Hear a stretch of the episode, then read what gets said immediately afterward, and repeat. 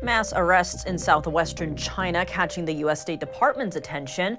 Authorities arrested over 1,000 Tibetans, including monks, last Friday.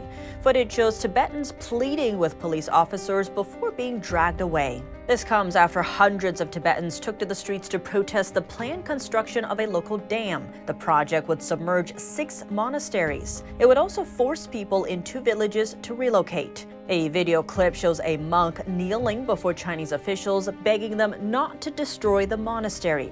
Other local residents joined him. Monasteries are the backbone of Tibetan culture, but they're also a thorn in Beijing's side. That's because monasteries are the source of legitimacy and power for Tibetan people. Chinese authorities have wiped out over 6,000 monasteries in Tibet. The U.S. State Department official expressed concerns over the detention and posted on X that China must respect human rights and freedom of expression.